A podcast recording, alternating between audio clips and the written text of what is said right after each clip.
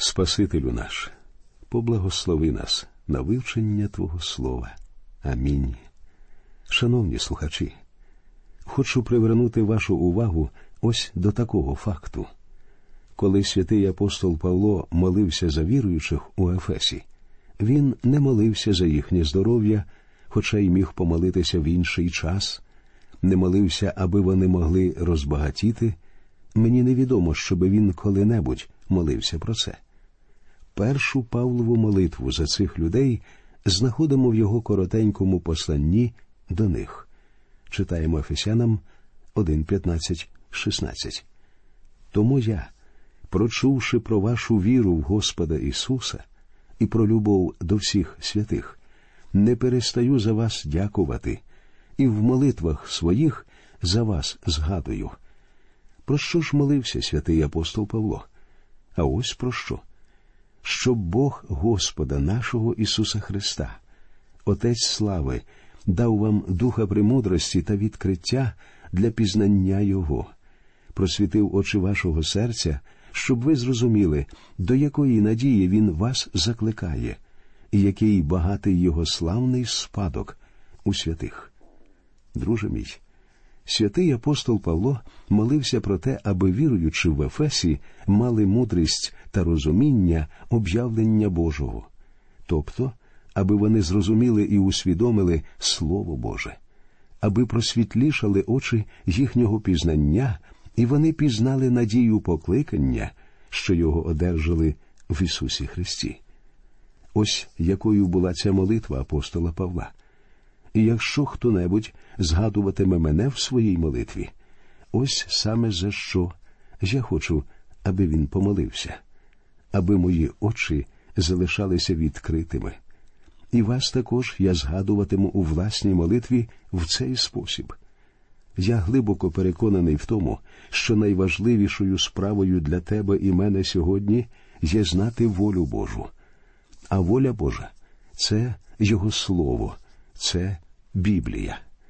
Ми не можемо знати Слово Боже, якщо нас не навчить йому Дух Божий. Саме про це говорить святий апостол Павло в своєму першому посланні до коринтян. А ми прийняли духа не світу, але духа, що з Бога, щоб знати про речі від Бога даровані нам, що і говоримо невивченими словами людської мудрості, але вивченими від Духа Святого, порівнюючи духовне до духовного.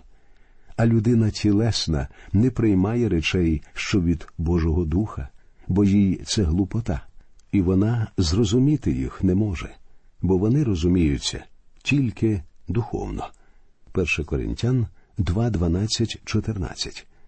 Шановні слухачі, чому сьогодні так багато людей анічогісіньке не знаходять і не можуть почерпнути з Біблії? Відповідь є очевидною вони просто не дають Духу Божому навчити себе. Напевне, ви вже усвідомили, що Слово Боже відрізняється від будь-якої іншої книги тим, що пересічна, звичайна людина неспроможна збагнути його. Для неї все викладене в Біблії є несенітниця. Бог надіслав нам Святого Духа, аби ми мали змогу пізнати речі, надані нам Богом. Тільки Він, Святий Дух, є наш єдиний учитель, тільки Він може зробити Слово Боже реальним для нас.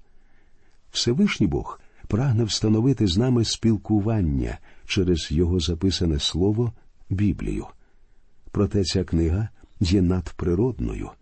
Вона не спілкуватиметься з нами у звичний нам спосіб через дуже просту причину. Тільки Дух Божий може взяти все, що стосується Господа нашого Ісуса Христа, і відкрити його нам. Привертаю вашу увагу до цих дуже цікавих та важливих рядків святого Писання. Хто бо з людей знає речі людські, окрім людського духа, що в нім проживає, так само не знає ніхто й речей Божих, окрім Духа Божого. 1 Коринтян 2.11 Наведені слова в дуже стислій і зрозумілій формі пояснюють причину того, чому нашим учителем має бути саме Дух Божий. Скажімо, ти і я розуміємо один одного, але жоден з нас не може розуміти Всевишнього Творця. На моє глибоке переконання, цілковитою несенітницею є розмови про часовий розрив поколінь, який стає нездоланною перешкодою для їхнього спілкування. Дійсно, хоч і завжди у спілкуванні представників старшого і молодого поколінь виникають труднощі. Як би там не було, вони можуть спілкуватися, адже всі вони є людські істоти. Ми розуміємо один одного. Однак, щиро кажучи, я не розумію замислів Всевишнього Бога, якщо їх не відкрито мені. Я не знаю, що відчуває Бог, які у нього почуття. Часто я замислювався над тим, що Бог відчуватиме, аби він був присутній на похоронах людини. Однак мені відомо про участь Господа нашого Ісуса Христа в похоронах Лазаря, і я знаю, що Ісус тоді плакав. Отже, я знаю, що Він відчуває сьогодні, і я знаю про Його ставлення до багатьох речей і подій, оскільки це відкрив мені у Слові Божому Дух Божий. Пригадую такий випадок, що стався на початку моєї проповідницької діяльності. Якось я прокинувся одного ясного зимового ранку та визирнув у вікно. За ніч випало чимало снігу, і чудова біла ковдра вкрила всі незграбності мерзлої землі. Споглядаючи чудову картину, я сидів перед вікном у робочому кабінеті, коли раптом помітив сусіду, одного з старішин церкви. Він вийшов на ганок свого будинку, тримаючи у руці відерце з золою, яку вигріб із каміна. Звичайно, ми розсипаємо золу по доріжках, які ведуть до ганків. Отож сусіда стояв на своєму ганку та милувався краєвидом. Я посміхнувся собі через те, що знав, які почуття пройняли його, ті ж самі, які пройняли мене, коли я з вікна побачив цей сніг, що випав уночі. Намилувавшись красою зимового ранку, сусіда почав спускатися з ганку і послизнувся. Не бажаючи просипати золу в себе на ганку, він тримав відерце у витягнутій руці і таки добряче вдарився спиною об східці. Я не міг стримати посмішки. Сусіда озирнувся довкола і, переконавшись, що ніхто не бачив його падіння, з великим задоволенням підвівся і почав спускатися далі. Спустившись східцями, він попрямував доріжкою, і з ним знову трапилася та ж сама пригода. Однак цього разу його падіння було ще кумеднішим. Сусіда просто розтягнувся на доріжці. Підвівшись, він довго і ретельно оглядав довкілля. Звісно, він не мав ніякого бажання, аби хто небудь став свідком двох його падінь. І я добре розумію ці його почуття. На його місці я б відчував те ж саме. Оглядівшись навколо, він узяв відерце, зробив ще кілька кроків і спорожнив його на доріжці. Коли він повернувся на ганок свого будинку, він ще раз озирнувся навколо. На моє глибоке переконання, цього разу він зробив це не для того, щоб помилуватися зимовим ландшафтом, а для того, щоб остаточно пересвідчитися у відсутності свідків його падінь. Я нічого нікому не сказав до недільного ранку. Коли в неділю я прийшов до церкви, я попрямував повз те місце, де сидів мій сусіда. Нахилившись до нього, я сказав А ви мали вельми кумедний вид, коли днями виносили відерце з золою. Він спантеличено подивився на мене та запитав Невже ви бачили мої пригоди того ранку? Так, я все бачив, сказав я. Отакої, а я був упевнений в тому, що ніхто не бачив, що зі мною трапилося. Тоді я йому сказав Я розумію вас та точно знаю ваші тодішні почуття. Справа в тому, що і мій сусіда, і я, і кожен з нас просичені людським духом. Ми розуміємо одне одного. Але хто може зрозуміти, збагнути Всевишнього Бога? Це може зробити Дух Божий. Саме з цієї причини Святий Дух навчає нас, пов'язуючи та порівнюючи духовні речі з духовними. Шановні слухачі, як вам напевно відомо, французький скептик Ренан виступав з нападками на Слово Боже. Водночас він написав книгу Життя Ісуса Христа. Його книга складається з двох частин історичної та тлумачення життя Ісуса Христа. Щодо першої частини, вірогідно, ніколи не було більш чудового опису життя Ісуса Христа, написаного людиною.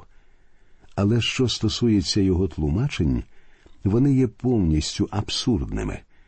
З цією роботою, напевне, краще справився б 12-річний відвідувач недільної церковної школи. Дуже гострий розум може знайти це сам. Однак справа з тлумаченням цілком відрізняється. Здійснити тлумачення має Дух Божий, і він один повинен бути нашим учителем і вести нас, і направляти нас до всієї істини. Аби наші очі розкрилися, і ми зрозуміли, ми повинні мати Духа Божого. І нам наказано прохати допомоги Духа Божого. В 16 розділі Євангелія згідно святого Іоанна наш Господь Ісус Христос говорить: Я ще маю багато сказати вам, та тепер ви не можете знести.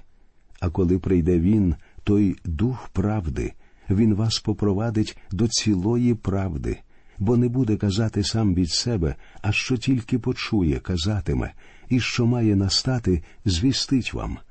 Він прославить мене, бо він візьме з мого та й вам сповістить. Усе, що має отець, то моє. Через те я й сказав, що він візьме з мого та й вам сповістить.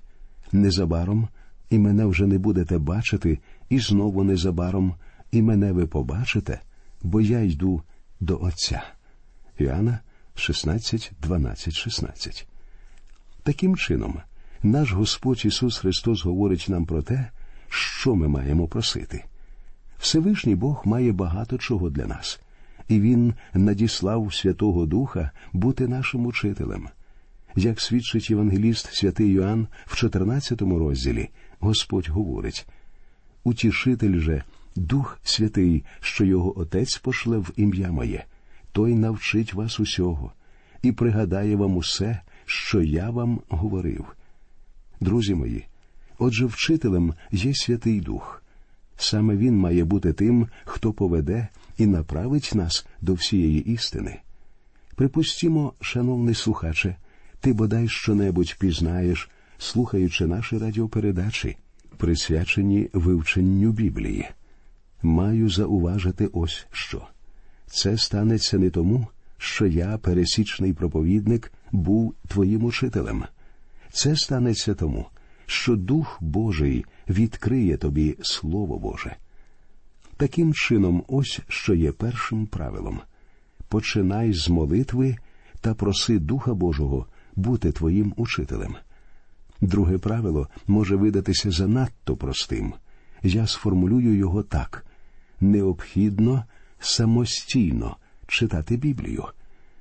Якось давно запитали в одного визначного знавця творчості Шекспіра, як треба вивчати Шекспіра. Його відповідь була дуже короткою треба читати його. І я скажу вам теж читайте Слово Боже. Ви бажаєте знати, що говорить Біблія з того чи іншого питання? Читайте Біблію. Щоб не говорив вам будь-який учитель чи проповідник, украй важливо самому прочитати, що говорить Біблія з того чи іншого питання. Доктор богослов'я Кембл Морган написав декілька дуже чудових та цінних коментарів до Біблії. Фактично, він є автором серії книжок, присвячених усім 66 книгам Біблії, яку я дуже рекомендую. Я не зустрічав нічого кращого від його коментарів. Я зачитувався ними під час навчання в духовній семінарії, і вони мали сильний вплив на моє вивчення Слова Божого. Про їхнього автора говорили, що він не візьметься за перо доти, доки не перечитає ретельно певну книгу з Біблії 50 разів. Отож, друже мій, не стомлюйся в хорошій справі. Просто читай та перечитуй Слово Боже. Якщо ти чогось не збагнув, прочитавши один раз, прочитай удруге. Якщо знову невдача з розумінням, читай утретє. Продовжуй читати та перечитувати Біблію. Ми повинні пізнавати факти із Слова Божого. Шановні слухачі, в історичній книзі Неємії знаходимо такий дуже цікавий випадок.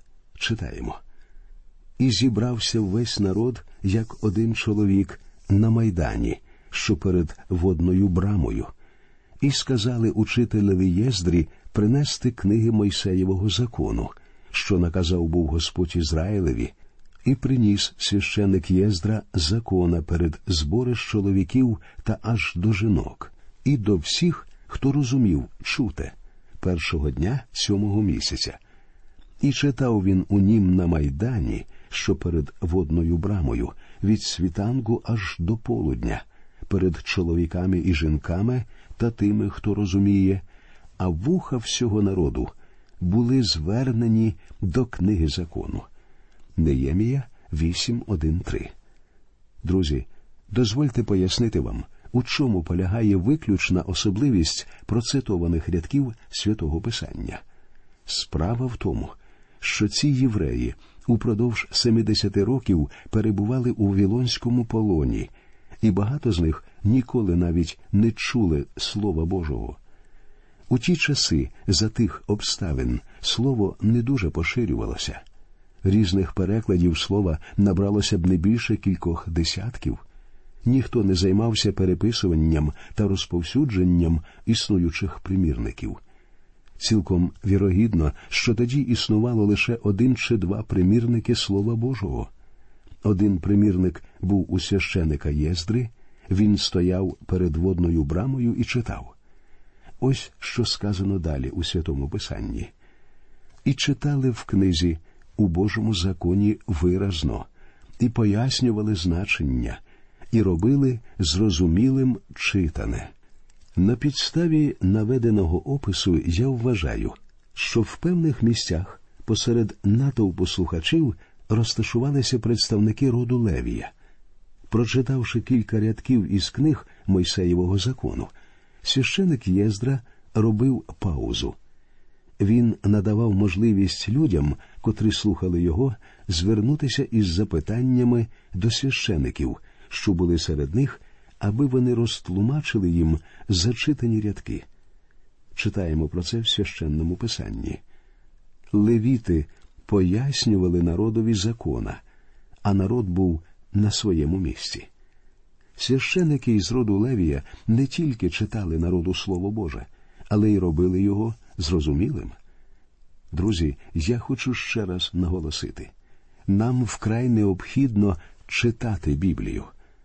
На жаль, сьогодні існує чимало факторів, які відволікають від вивчення Слова Божого. Ми повинні читати Слово Боже. Це єдиний спосіб пізнати Його. Таким способом діє Бог. А зараз я хочу виголосити третю рекомендацію вивчайте Біблію. Декілька років тому до доктора богослов'я Моргана звернулася якась людина з такими словами. Ваші виступи складають ураження, неначе вони богонатхненні. На це богослов відповів Моє натхнення на 95% складається з потіння. Так, Біблія потребує глибокого вивчення. Ми повинні добре усвідомити, що Дух Божий не навчатиме нас тим речам, які ми самі в змозі вивчити. Пригадую такий випадок з часів мого навчання у духовній семінарії. Товариш по групі якось заявив викладачеві Пане вчителю, ви задали нам працювати з дуже сухою частиною Біблії. Учитель йому відповів Тож змочи її потом зі свого чола. Біблію потрібно вивчати, і вкрай важливо, аби ми добре усвідомлювали це. Існують певні знання, котрі Дух Божий не надасть нам. На мою думку, Дух Божий не відкриє істину лінивим особам. Отож, нехай Господь надасть вам ревності, дорогі друзі, вивчати Біблію, вивчати Слово Боже, яке скерує ваше життя до правди і до нашого Господа Ісуса Христа. Ми прощаємося з вами і продовжимо вивчення цієї чудової книги Біблії в наших наступних радіопередачах. До нових зустрічей в ефірі.